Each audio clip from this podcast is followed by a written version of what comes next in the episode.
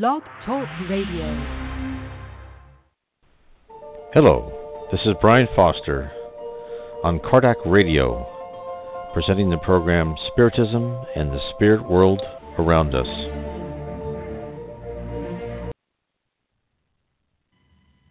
Hello, this is Brian Foster on Sunday, August 13th at 7 p.m. Eastern, 4 p.m. Pacific, all time zones in between and around the world. You can join me uh, on my Facebook live broadcast on our, our group, Facebook group, Spiritism and the Spirit World Around Us. So, again, that is called Spiritism and the Spirit World Around Us. You can look that up uh, on Facebook groups. We broadcast live on that every Sunday at the same time. And we are also broadcasting live on Kardec Radio.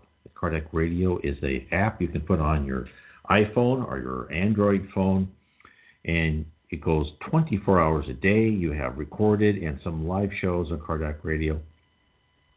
It's a great uh, app for your for your iPhone or, or, or, smartphone, I should say. You can look up that at Kardec, K A R D E K Radio and then uh, either in your uh, play PlayStation area, uh, on your smart on your Android phone or your App Store on your Apple phone, you can look that up, and you can certainly download Kardec Radio. There's no charge; it's always free, 24 hours a day. We are also on Blog Talk Radio. Now that's not going to be on very long, so I would get I would caution people to get into the habit of listening to us and writing in their comments and questions on our Facebook live streaming site. Again, and then, to, but if you'd like to call in for at least what the times left, the number is 858 769 4705. Again, that number is 858 769 4705. And again, I'd like to say on Kardec Radio, you can also go to that on the website, uh, K A R D E C Radio, R A D I O, and you can look up all of the past programs I had. Other other speakers much better than I am. They have. Um, there's a lot of information about spiritism. There's a lot of help for mediumship. There's a lot of discussion on all sorts of, of important and, and topical topics for for us in today's culture and, and our spiritual, uh, you know, times because a lot of things are happening, right? The world is changing. I think a lot of people feel that. Now, what what are we talking about today? Today is very interesting because we're talking about children learning in heaven. What do they learn and how do they learn it? And why is that important to us? Because it reveals it reveals what's waiting for us. But first, let's visit what is why do we have childhood at all? even childhood in the physical plane. Well, there's this great uh, message. It was in the Spiritist Review uh, magazine of 1859. Uh, it's actually, you can get that as a book on um, Amazon or the EDICEI website, I believe. Um, it is all 12 monthly uh, magazines for the year of 1859. There's also, they published one for 1858 and 1860. Uh, and it goes through all the magazines articles that were in the magazines that Allan Kardec edited and wrote some of them himself. So it's full of interesting information from the mid 19th century. Uh, and this is one that's fascinating, and there's just a lot of fascinating things in, in those books.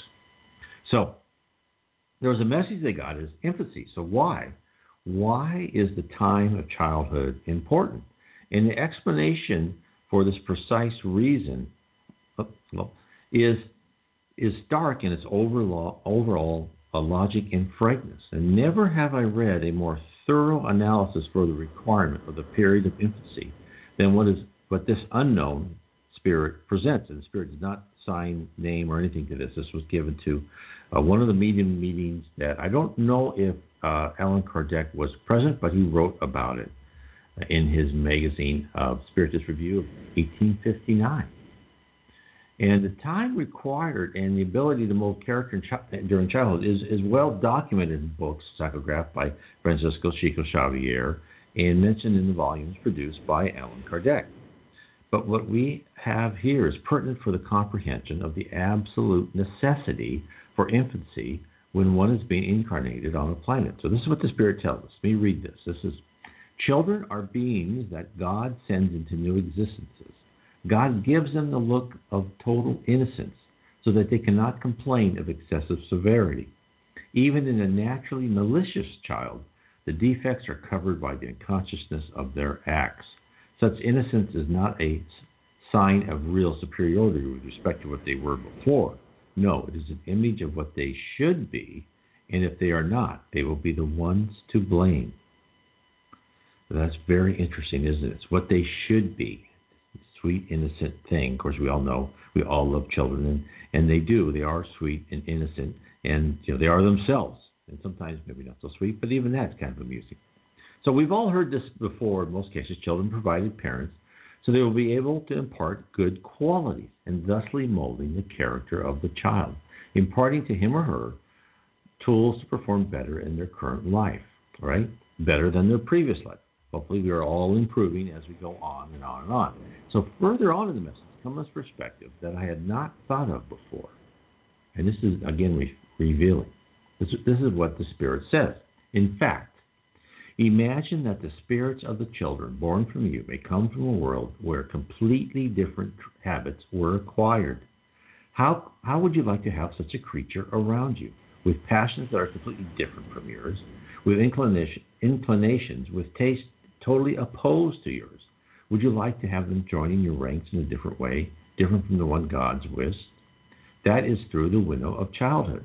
So, usually when I think, or most of us think of reincarnation, we invariably assume a person being reborn lived on a previous life on Earth. Well, that may not be the case. Souls can be given the gift of physical life on the multitudes of planets, each one tailored to what they should be learning at that particular time. So when you are questioned why we can't have memories of our past life, you have one more reason in your arsenal besides the fact of being born in a family where you may have been antagonists, right? Because that that was explicitly said in uh, many books, and the need to be molded by the new life. So the mess. This is how the message ends. So this is I thought a very pertinent message. It is here that all thoughts, all characters, all varieties of beings come to blend, engineered by the multitude of worlds where the creatures improve, and you yourselves after death will face another kind of infancy among new brothers and sisters. In your new non earthly existence, you ignore the habits, the customs, culture, and relationships in the world new to you. With difficulty will you handle a language that you are not used to speak, a language even more lively than your current thought. Infancy has another utility.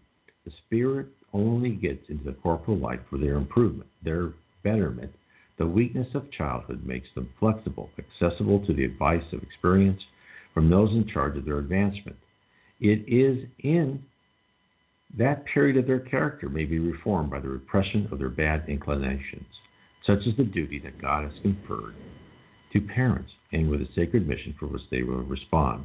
Thus, childhood is only useful. It's not, is not only useful, it is necessary and indispensable, but also a natural consequence of the laws established by God, laws that govern the universe. And as Karen writes, it's also in the book Action and Reaction. They explain about this as well, and that's very true. So, and I, I thought this one message from the Spirit from the 1859 uh, set of magazines really laid it out extremely succinctly. Now, let's get to childhood then in in um, in the spirit world. So you think so? This is a, a, a good question: is why do why do we have childhood in the spirit world? Why do we need it? Because aren't you know we're all immortal spirits. We shouldn't be reborn as children. Well, a lot of this is because the spirit world, in their infinite wisdom, is giving us a chance to go through a childhood again in the spirit world, not just in the physical world, but in the spirit world. So many times when children here live a very short life, or maybe not at all, is they will then be into the spirit world and they will be raised as children in the spirit world. So why is that? Now I have not seen it. Maybe someone, maybe uh, someone here on commenting on show can can explain that. But, but I believe it is because they're giving them another reset. That they have gone through previous lives, and they have just not been able to reach that plateau where they could reset their character to get on the right path. And and they probably shown very, you know, I'm sure very, you know, positive signs on many things, but there are some things that needed to be regulated, needed to be to be remolded, and I believe that you know that means that they will be then given a chance to then have that happen also in the spirit world. And there is more. Now, there's many hints and many stories of children, just as uh, as someone said, as action reaction. They talk about children. You, you see mention of children in many of the Andre uh, Luiz books by Chico Xavier. But there's also a lot of information in, in the higher levels about children in the spirit realm in the book Beyond the Veil. Now, in one section, there are spirits in heaven well, after passing away in the physical realm at a very early age, are selected to grow up once again. That's what we're talking about, right? To give you the ability, even in the spirit realm, to grow up once again. But in that one, you're in this in this spirit realm. This is that you're in a much different circumstance than you're on Earth, right? You're not subject to the chaos, to the to the environment of of of you know bad spirits, or I should I shouldn't say bad, I should say immature spirits affecting you, etc. And so about this, is was a section in Beyond the Veil. It was on a Tuesday, January 13th, in 1920. The spirit Arnel was communicating with, and he had a group of spirits helping him, with the Reverend G. Vale Owen about his walk with a group of fellow spirits, about a set of gardens and location on the seventh level of heaven. So this is a pretty high level.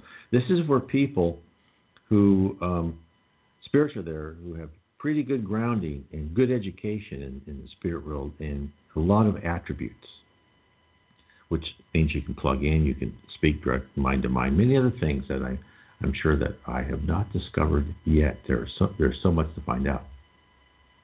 So this is what he said. So as he was walking, he was walking a set of gardens. He wasn't familiar. And this is what he said. He said, The crossway was walled on the left side as we went. On the right hand when we had gone some little way, it was open to the gardens. The roof was supported by slight pillars of bronze and was of lattice work. Lattice work. About this pergola climbed and bloomed beautiful and climbing plants, but in the gardens were stretches of grass, flower borders, canals, and fountains. Our left wall continued was of bronze like the pillars, but paneled and embossed with beautiful designs. On a large panel I noted especially, it was about eight feet high and twenty long. It was it was a metalwork picture of a fountain in the sphere eight. The picture was not still as your pictures be, but all in motion. The waters flowed from the white from the fountain, and thence went four ways. These four streams were severally blue, yellow, red, and green. So these are the things he's seen in the spirit. This is you read about this in the other in the other books of, of the beauty of, of all the spheres in heaven, the gardens, the, the brightness, and and and there's this whatever the imagination can think of, that's what you can find in the spirit world. So, in the country to which each flowed took on the character of its own fertilizing stream. So this is a this is a a, a bronze relief, but was actually moving. It was flowing. The Green River watered a country wherein the chief lands were given the pasturage. Here were cottages and shepherds and farmers and their sheep and horses and cattle and all that goes to make up an ideal agricultural region. All these, you'll know, had a semblance of life in motion. The apple orchard swayed to the breeze, and as I gazed upon the woodlands, I could hear the voice of the birds. Even the fleecy clouds moved across the sky and cast their shadows upon, upon the meadows. The blue stream fell from a high plateau into the ocean. Here were ships of all countries and of many periods. Choruses, canoes, galleons, frigates, and liners. All these were in movement, as was the sea upon whose bosoms they rode. The Red Stream went to a region of labor where men forged their engines of locomotion and of commerce and other metal instruments by which mankind had extended the use of his two hands by artificial substitutes of metal work. Even this was beautiful, for the dominant note was light and fire. So imagine this the sculpture that's moving, and you see, you see, you see these four color streams going to each of the world. And he gets into it. It's like this is how this is a foretelling of what of the purity, the, the beauty of what we're going to be. So he says, no, and in this red stream, there's no instrument of war and destruction was here in the making. No, no ash hills, you know, coal hills, no pollution, no debris. In the picture, the idea was uh, not self-interest, but the motive inherent was desire to serve the human race. And the yellow stream went forth into space, right?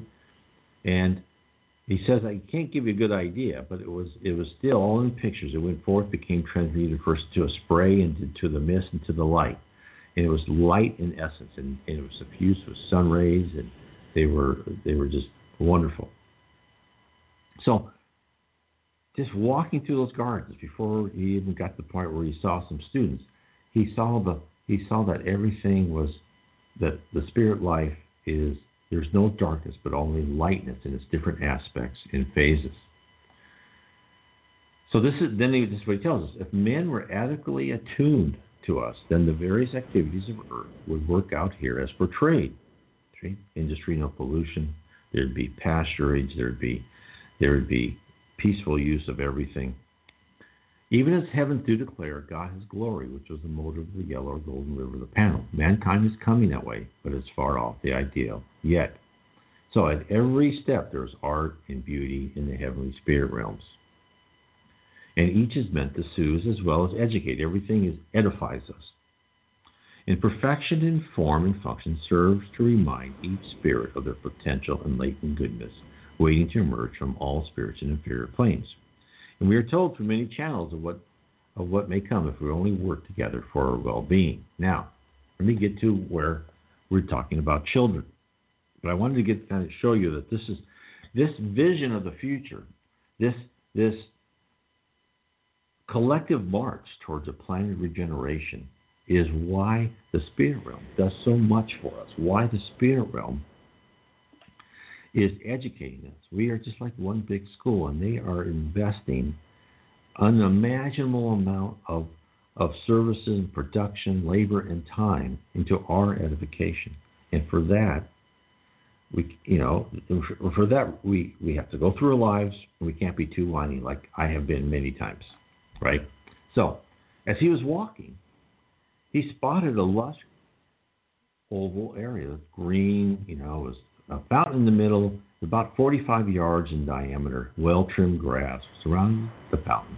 And the, the grass was level with this pool of water. And he saw his friends talking with some women. And he heard the voices of men and women, which was natural. But he also detected the laughter and voices of children. He looked around and didn't see anyone who wasn't an adult. And Arnel's friend, who, who was walked ahead of him, cried out. He goes, Arnel, my brother. He goes, Here's a pretty to do. These young ladies have been guilty of a serious lapse from their duties. So he just he just kind of being fun. Maybe you have come to help them to amendment. So he says, Joseph, I goes, he goes, okay, you know, what's going on? He goes, you give to me out of your own good heart so pleasant a test as yourself. I warrant you would be very eagerly to say that you do not give much merit for self-denial. I'll bet, Joseph, my son, these young ladies seem to me to be facing their troubles very, very bravely, right? So he's, they're all kind of in this game because evidently these children are hiding, right? So they're there with some adults, and the children are laughing, but they cannot see them. And then one of the women came forward and said, Look, you know, can you help me? We can't find the children. We've lost the children. And he goes, Well, what children are they, right? Because they're all, you know, all kind of big part of the group. He goes, he goes Well, the children we had in charge, sir. And, and they were playing hereabouts, and now we can't find them. He goes, Well, okay, I, I, I heard their voices very plain. He goes, That's true. And so do we, but where are the children? So I'm talking about this as children in the spirit world because children play just like children play here, right? Children are children wherever. Now, so this is what he says. Now, since we began our talk, no child left or broken in on us. Yet I knew they were at hand and were listening to all we said. Indeed, I was not slow to note that from time to time a subdued whisper came from the direction of the fountain and now and again a child's laugh, low and irresistibly, and quickly suppressed. So, so he knew they were somehow in the fountain. He was, they were somewhere around, but they had made themselves not visible to the adults in the area. So he went back to the, she went back to the companions, right? And he looked at there, and he was looking at the at the fountain, and he knew that this was this area it was in was a department that was occupied with teaching children if somewhat advanced in the art of creation. And it was called like a mixed school. It was all the way from, from pretty young children to to about high school children. And the design of the fountain, he noticed, was expressed expressed in one of the studies. The fountain was made to represent a miniature a miniature hill clad in undergrowth, and little forest, trees were, were amongst were ensconced groups of animals and birds. And then he looked closer at the fountain. And he, he looked at very carefully. And he noticed that while the rest of the fountain looked very professionally done, the animals were a bit crudely done. And he, and he looked at them and he says, Ah. And then, just as he was getting very deep in his thinking, one of the alligators, you know, representative alligator on the fountain, and it, it, it roared more like a tiger than an alligator. And then, and then he said, okay, there are five children in an alligator, right? They've all they've all re-imaged themselves. So again, think about this. Think about the power. So this is this is telling you that these children already in advance understand the power of their mind to dematerialize, to reform themselves, to put themselves into different aspects. And then he said, he goes, he goes, there are there are, there are five people in an alligator, and it's and it seemed that these children were had put themselves inside the fountain, and they put themselves inside the different animals in the fountain. And then what happened is is quite interesting. And so it's like a close family, right, where mutual support is given. And the heavenly spheres, the spirit world, consistently demonstrate, demonstrates respect and uh, love for everyone. And of course, these people are having a great time. And the law of affinity, where people like mindedness uh, are gathered together, showers those who have invested their time and effort in their personal senses with untold benefits. So, this is one of the benefits is as you get higher and higher in heaven, you you are given more capabilities and power in understanding how to use your mind. And these children were being educated in those powers, those attributes. You physically transform as you go from stage to stage to stage. You get more. You have more responsibility, but you also have more power for that responsibility. So, so what happened is, so what happens is that then the, the, all the, the children they just started all like making the noises of, of the animals right? There was just the he, he said that the, the first part went off grandly. They were you know well you know skilled in practice. And then they he said that they did a wonderful job right? They did they you know they they all were able to rematerialize themselves in these figures he goes but when the task of reconstruction came they forgot they had forgotten one difficulty they'd have to recreate the animals, themselves being in the animals' interiors. This is what had bothered them. They had persevered, however, and were evidently very proud of their achievement. For the noises they continued to send forth, this time he was he was analyzing what they'd done, and they were all like making noises of animals and having a having a grand time. He goes, they had they had no notion that each animal was not as perfect as a piece of work as what they'd willed it to be. So again, he said willed it to be, right? So he's telling us these children are actually creating with their minds, right? Now, they've been selected on seventh level of heaven, and they were very carefully, you know, uh, supervised because the power of your mind is, is wonderful. So, so there, then he goes. This is what happened when they exited. So it seemed the time was right. The children inside began you know, they, they kind of finish mi- mimicking the sound of the alligator and the tigers and everything like that. So, and, and so then they they they started they started um, dematerializing.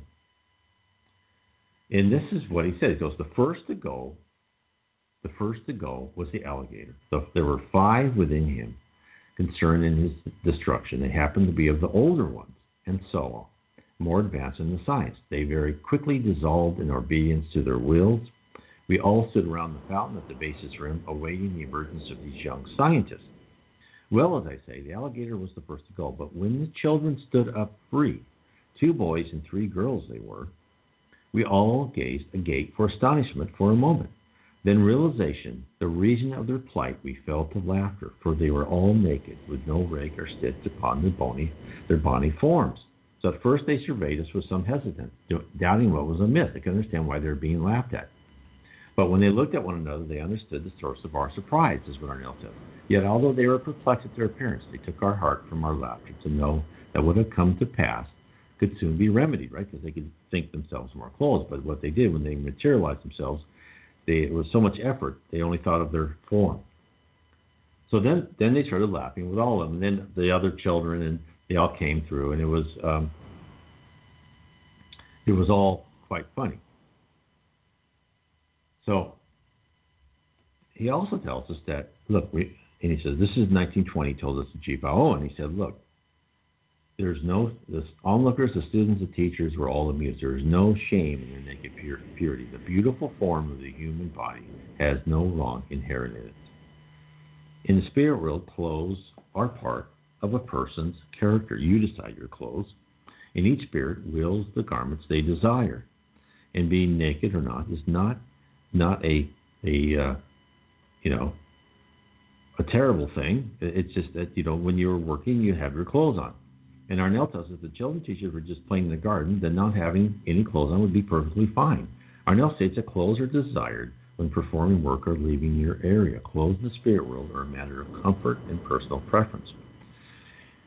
And there's so in the spirit world, there's no prudishness, is what I like to say. This there's not, and this is why Arnel made it perfectly clear to the Reverend G. Vale Owen, the uh, Anglican priest in the 1920s in Britain, that it was no big deal, right? Because you know now it's not as much as it was a hundred years ago, but he was telling us that you know they're all the same. And there's an all that's interesting story about when this this one guy came up to Chico Xavier, the great Brazilian medium, who was born 1910, uh, died in 2002, I think.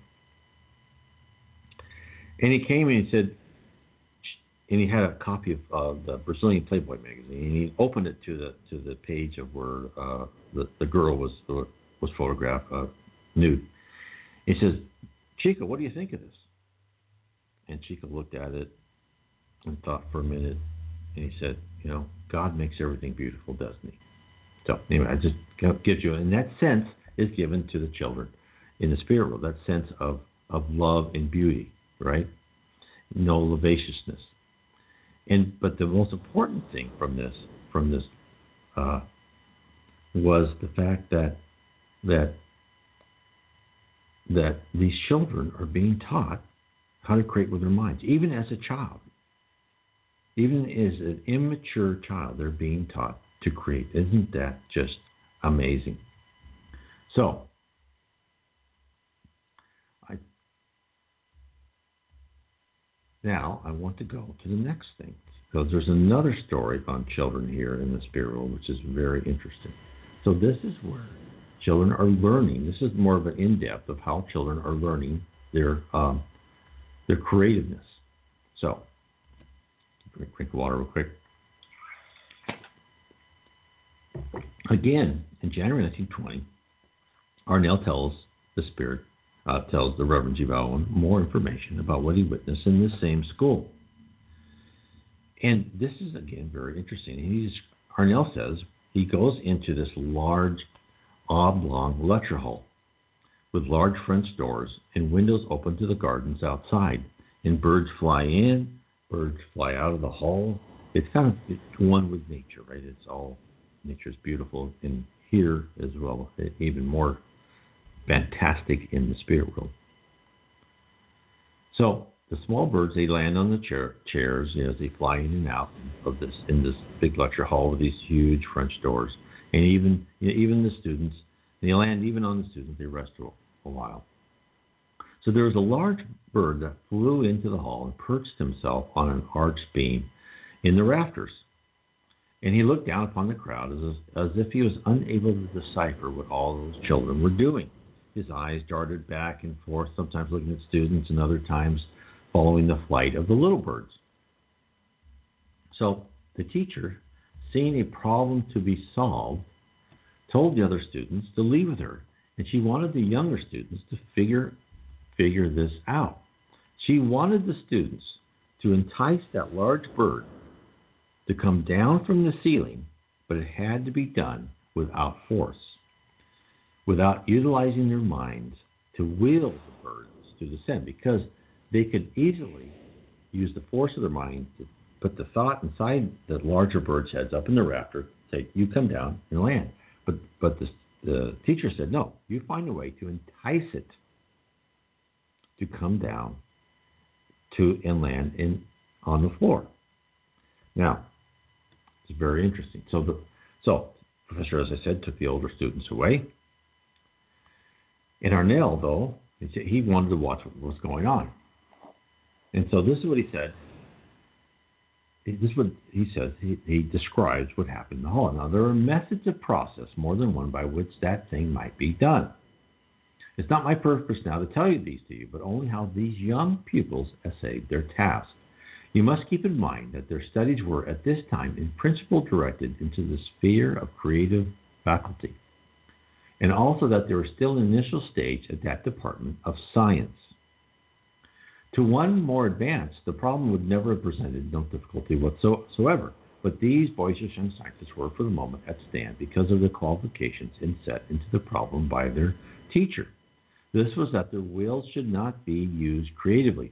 That was the ruse, and that alone. It would, for it would have to be, e- it would have been easy for them to will the descent of the bird and claim his obedience, but that would have not concerted with the quality of the creation. Now think about how why they gave this problem. And think about the sanctity of free will in the spirit realm. For that is what God has given all of us is free will. We are free to make the worst decisions possible. We are presented with a good path, and our conscience will tell us this is the path you should take. But of course, many of us, like me included, will rationalize the way to the good path. And so I'll take take the short, easy path to either, you know, pleasure or wealth or whatever. This is what we do, right? We're human. We make the wrong decisions. And I believe this lesson was there for them to, to understand how to entice humans to take the good path, and but not use your force of mind to force them to do that, right? Because that would would deny them the free will. Because what do you what do you learn when you force a child to do something? The child learns nothing, right? The child has to do it on themselves. So this is an important this is an important process. So that is actually even told taught to the students in heaven. So that's so that's what is conjured or evolved to life. It's what God God doesn't want us to be robot waiting for explicit um, instructions for every moment. We are an autonomous living thing. We have to make our own decisions, and this is what God wants. He wants He wants all great creatures, great high powerful spirits but all with their own personalities, all with their own little take on things. This is precisely why these children are taught in this manner, in order for them to understand and be creative of how they solve problems. So, solving this problem, how to get this bird down from the rafter, is right in tune with that whole philosophy. So now here's the solution. So Arnel describes the scene with the classmates they sat in silent reflection, right? And they were deep in thought when suddenly one voice started and the others followed. And then the narrative um, Arnel talks about really what what is you know what what happened, what went on. So there's one of the girls who hit upon this method, which came to be adopted after much noisy discussion. Of course, like children, right? Whoever's the loudest gets to talk. The children made a circle of the couches which had been placed in a regular fashion about the room. They then, and one and all, composed themselves in easy order, with the smaller children distributed among them, and fell to their task in right good earnest. The first stage of the proceeding was to gather all the smaller birds within their circle. That was easy. They came one after another to the number of sixty or thereabouts. Then those birds begin to group themselves in the middle in response to the concerted will of the pupils. So the children took took the, used their force of their mind, said, "Okay, you come in here, you sit in, in the middle of the circle." When they were brought together in this way, there was much chirping one to another and preening of plumage. But gradually they began to grow silent and still until they stood there, all charmed into sleep. I was watching it all very curiously, now I noticed a change coming over them. Their many colored feathers slowly changed their nature and became rather dull. Slate color. Not unlovely, very chaste it was, but of neutral tint. They had withdrawn from each of those birds its aura, not quite entirely, but leaving perhaps some eighth part thereof, which, however, was not visible without, but was distributed throughout the body of the bird within. Then the children on the right, as I watched from beneath the arcade, quietly and slowly left their station, going over to the left end of the room, took their stations behind those others who still reclined upon the lounges. A while, a luminous cloud gathered in front of them and between them and the birds, and this was the aura of all the birds. So imagine this: they're taking all these birds down to the center, and they're taking the aura of the birds, and they're taking all that into into like a, a cloud, all with their minds. They're all just sitting there. They're not touching anything. You don't have Legos. They're all just sitting there. This is what we're going to be learning too.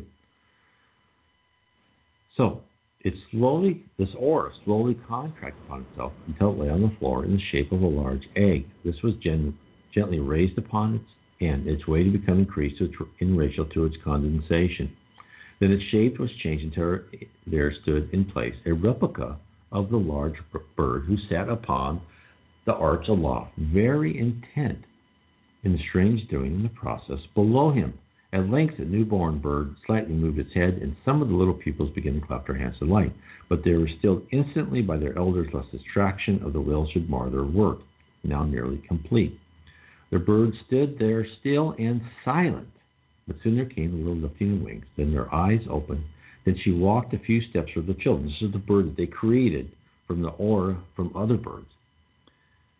That they applied their will, and there stood a live bird mate for his majesty above, right? There was the male bird above. She ran to one child, then to another, receiving their caresses wherever she came. After this, she had for a while proceeded. She went a few yards away from them and uttered her love call, and down came the bird from aloft and joined his mate upon the floor. So, the children solved the problem, right? This is, you know, and but but look how they solved the problem. They created life from other life is if a small house composed of building blocks was presented to a child, then a picture of a different home came into his or her view, the child would dismantle the original house and attempt to create a new house, or maybe multiple smaller houses, with the same material. And this is how we all learn, is it not? We don't invent things out of thin air. We reuse, we build upon that which is already present. It's the same with a person first learning how to program, how to code. They write a few simple lines of code, but in the main they borrow from other routines. They reuse subroutines, modules, and services to build a new logical construct, a new program, which may be used for a different purpose, but was built out of the parts of other applications. The children did the same thing. They utilized the auras of the small bird to make one larger bird. So what's an aura, right? Aura can mean to us mean anything almost, right? To us on our earthly plane, it's an atmosphere generated about a thing or a person, an invisible emanation.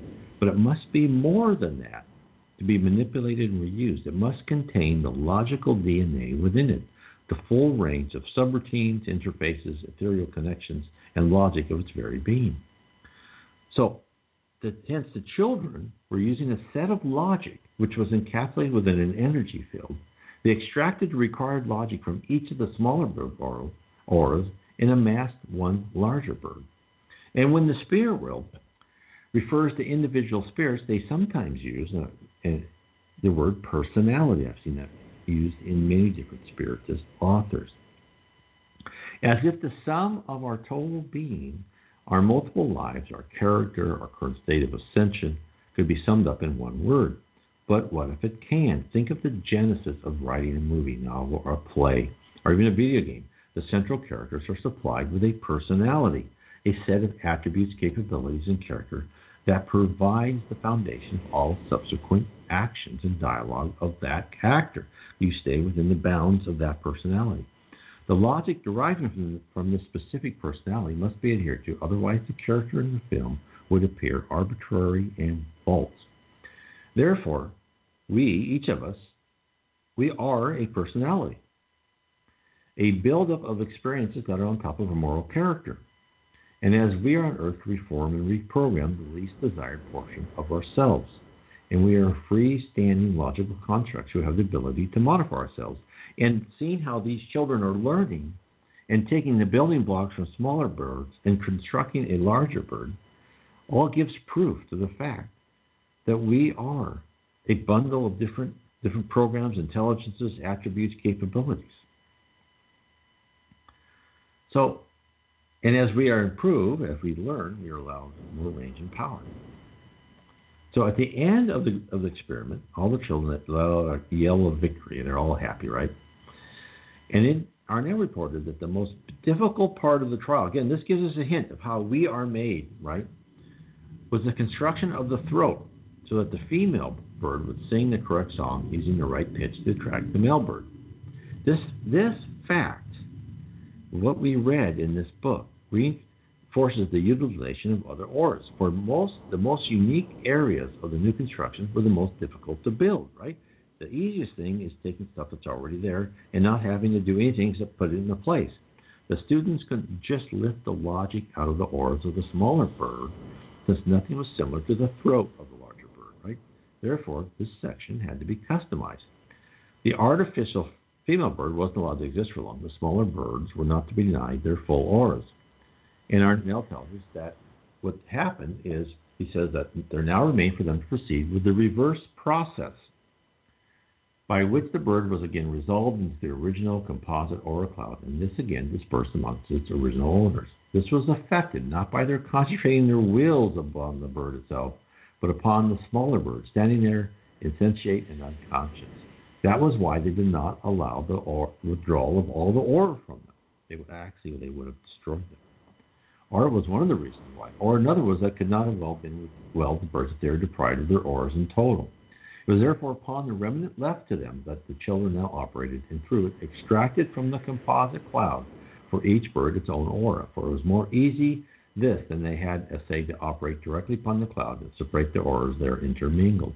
So, from that paragraph, I would surmise that the aura was extracted from each smaller bird had a unique tag, just like we do. It was, and it was talked in, in um, uh, the realms of mediumship again one of the books by Andre Luiz in the entry by Emmanuel, telling us all all humans here, all spirits, we have a unique ID and all of our thoughts are ID. So all these every creature, every group of of programs, of, of routines has this unique picture. So I believe that there's a unique tag for each aura of these birds, and each of those, whatever logic was used, was then redelivered back into its original encapsulation and hence the logic for each bird was was reset and restored in good working order automatically, all using native routine, routines that were in present inside the creatures.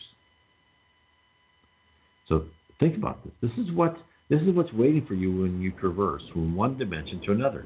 Only your physical body, only like this right here, right? Or the, your your mother probably used to grab you by the cheek or the head. That's what's left behind. Your spirit, your personality is intact. How you modify yourself during life is now part, is now your responsibility, your free will, right? And the opportunities to grasp this in this fantastic location are entirely up to your free will. But this, this, this thing, this whole area and story about educating children just tells us so much about ourselves. This is what's so wonderful about the literature coming from spiritist mediums from Francisco C. Xavier, Yvonne Pereira, Leon Denis, um, Divaldo Franco, G. Vale Owen, Allan Kardec, is they say things and you read them. And then you read them again and you think about it. And it says, ah, okay, if this is this, then this must mean, must mean something else. And we're given glimpses of our of how the spirit realm works. Now, trying to find out how the spirit realm works is like peering through a tiny little keyhole, right, and looking at the shadows and trying to infer from just tiny bit of information, a small amount of information, trying to infer a lot. So I'm sure as I'm going through this, I have probably made wrong assumptions, but um, that's okay, right? Because you know I can, I can be wrong, and in other times, and sometimes I may be slightly off, but you know we shall see. So I thought that would be extremely interesting uh, for people to to understand. Now, now I'd like to go through one more thing. This, these are the games the children play. So again, Arnel was on this seventh level of heaven at this this kind of mixed school would watch what type of games the children would play. And this tells us a lot about how we are taught creative science. We are taught how to use our mind. And so one of the things he did is outside one of the lecture halls was a garden, enclosed area.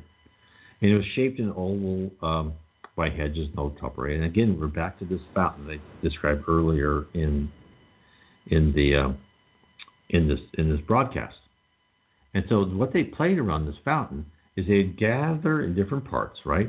And one would would stand atop the fountain upon the ledge where the design ends in the tree.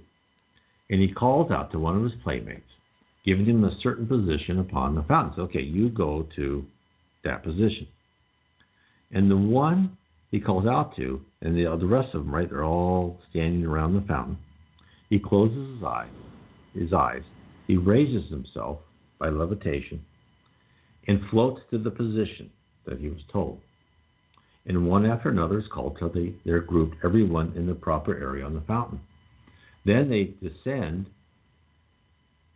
Then one of them descends from the fountain, calls them back, and they have to descend in like manner, eyes closed, on the exact same spot where they stood before, at the beginning of the game. Now, look, all these movies we see, you know, with, um, you know, these different fantastic journeys, the whole you know, Hogwarts, the games they played there, and all, all those books, and it's there's nothing as fantastic as what we're reading about in the spirit world. This is what is just amazing about spiritism. It spiritism is just opens up so much and it gives you so much more. When you think about these children levitating themselves right and you see this a lot because there's volitation in the books by Andre Luiz, they talk about volitation where they talk about you think where you want to go. And that's what they're learning. They're learning how to do that and in the lower levels of heaven in the book Nosso Lar they will talk about a lot of people will walk right they haven't learned volitation yet they haven't learned how to do that when they're first brought up from the lower zones. But as you get higher and higher, you think to where you want to go.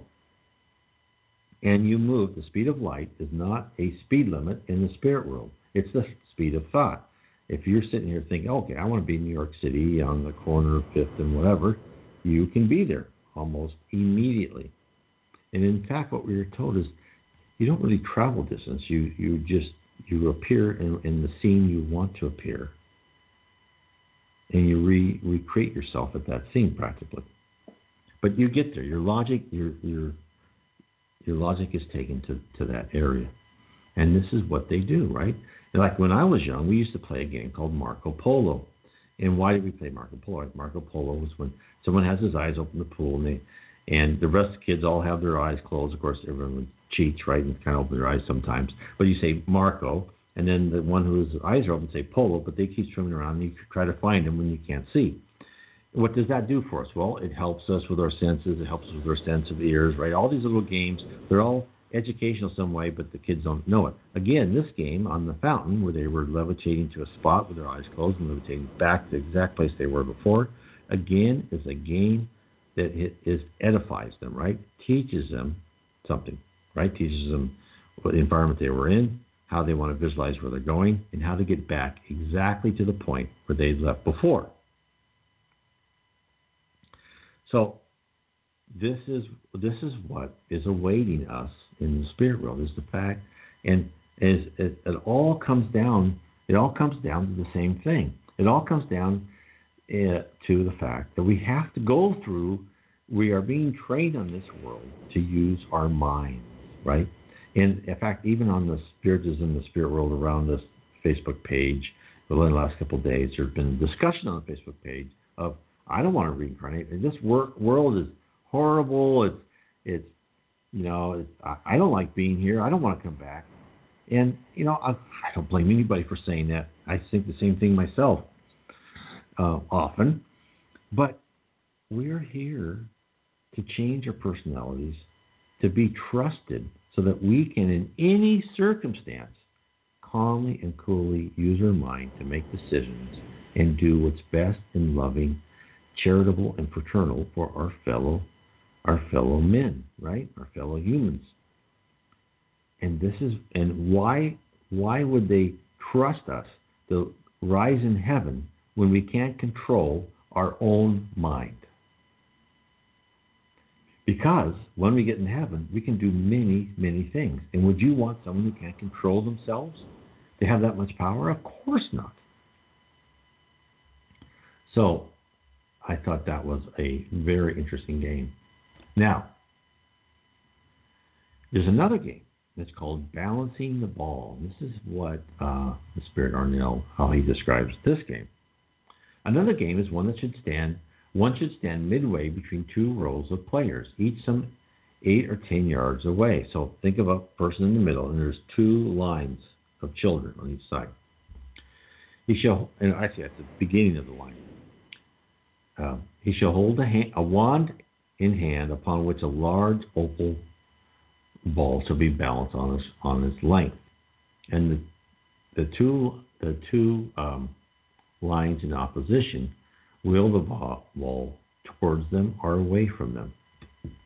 And and so these kids they're trying to move the ball, while the other one holding the wand on that oval ball is trying to keep the balance, right? And one trick of the roll shell with their eyes signal to the other, and then one roll pulls, the other one pushes with great suddenness. So they're really moving the ball one direction very fast instead of each equally pulling a different strength, right, or not equally, but maybe different wheels of strength on the ball going one or the other. So if the wand order be found unready, the ball loses balance and floats down to, to the to the ground. So that person forfeits position, and the next person goes, and then each one kind of goes goes through the game. So I thought this again showing you how to use your mind, how to use your mind to to do these things. Right? This is uh, just amazing of of the things that, that, that they will they will think of us, think you know think for us. Now,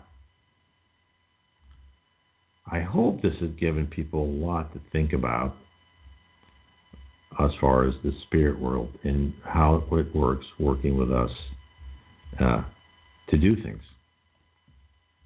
Now, the next, the last one I want to talk about is the practice of meditation and the vision of what they were doing for for young spirits. And this is a uh, a very interesting a very interesting uh, uh,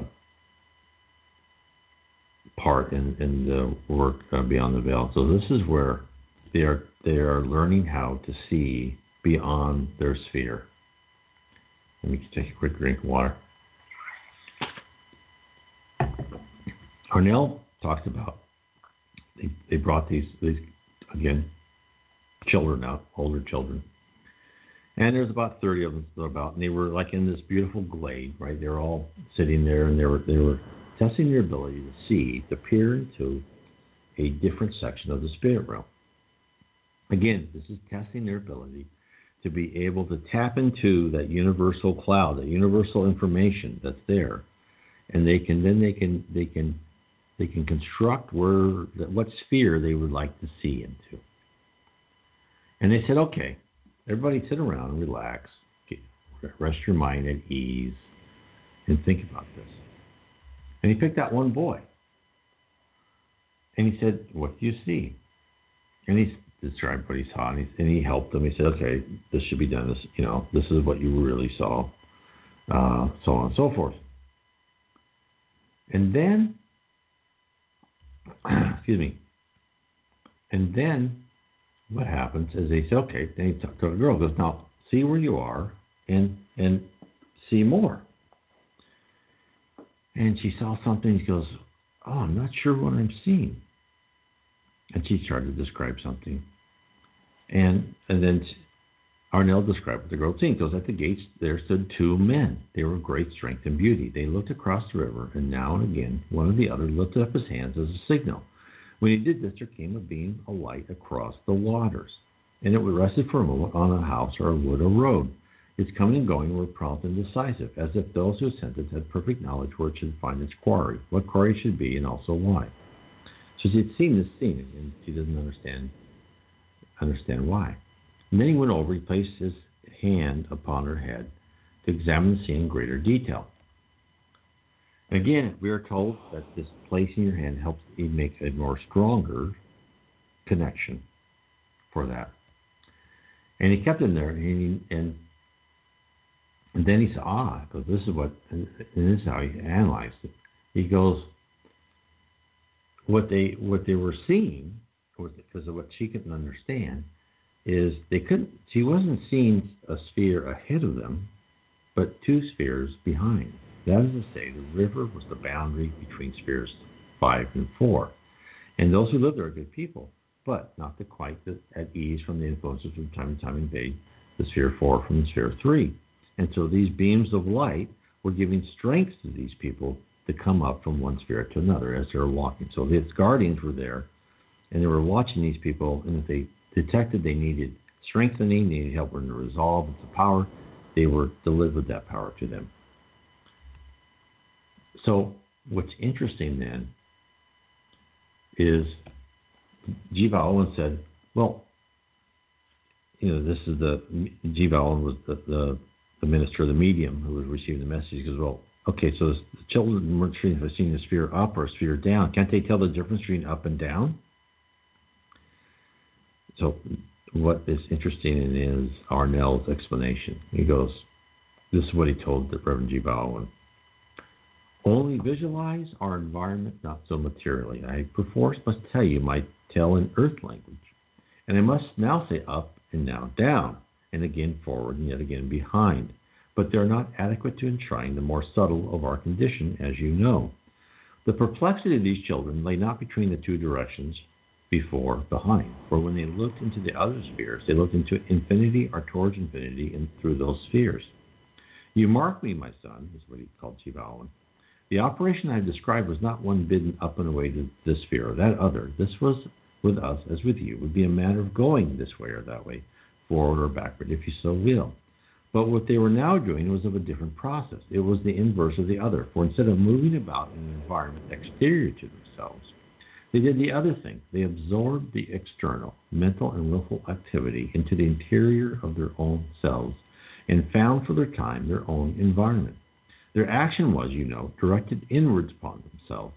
There was no such plain boundaries of realm and sphere as obtained in ordinary. It was this reversal process which created their perplexity. They thought they had penetrated in sphere 8 or 9 and found their conditions which were foreign to those spheres. So it was they, they blundered. So no, there's no forward, no up, no backward, no down. This is the great conundrum of heaven for most people. In the message from various spirits, the Reverend G. Vow, when they talk of spheres, it's our ears sounds like succeeding levels of concentric circles. But like the layers of an onion or tree rings, right? What it sounds like. A definite geometric shape. That's how we think to enable us to navigate the many mansions of heaven. How else could the Spirit speak to us, right? Telling us that we actually live, if they tell us we actually live in a dense, information rich environment with no time as the keeper of sequence, would only baffle the listener.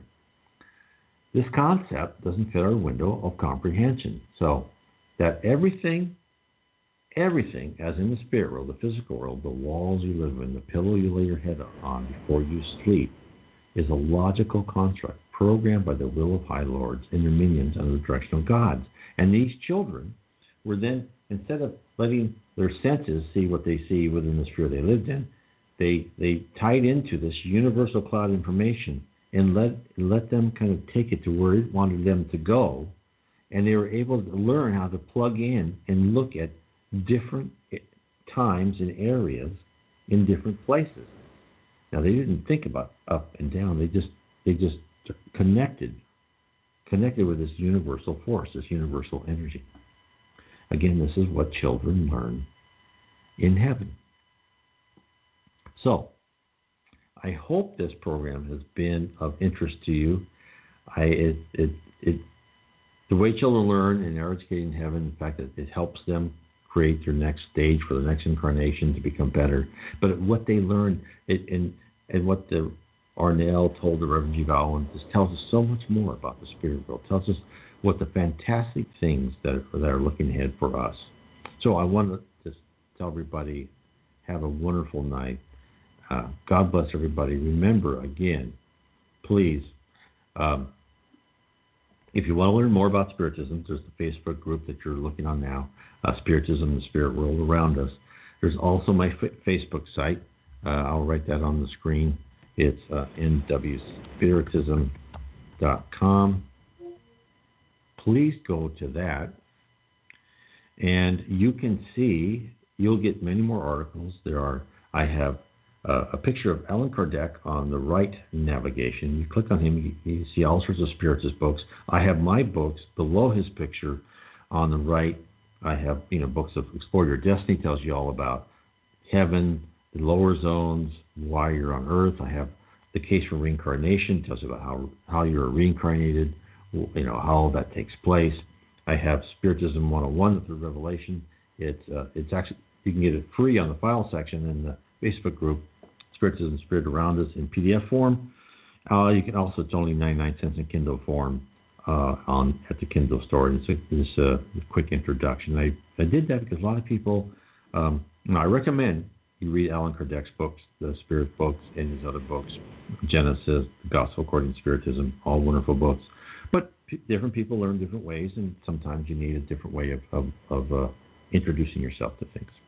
So I want to just tell everybody that you have a wonderful night and that I want to bless everyone here for listening to me for the time you've done.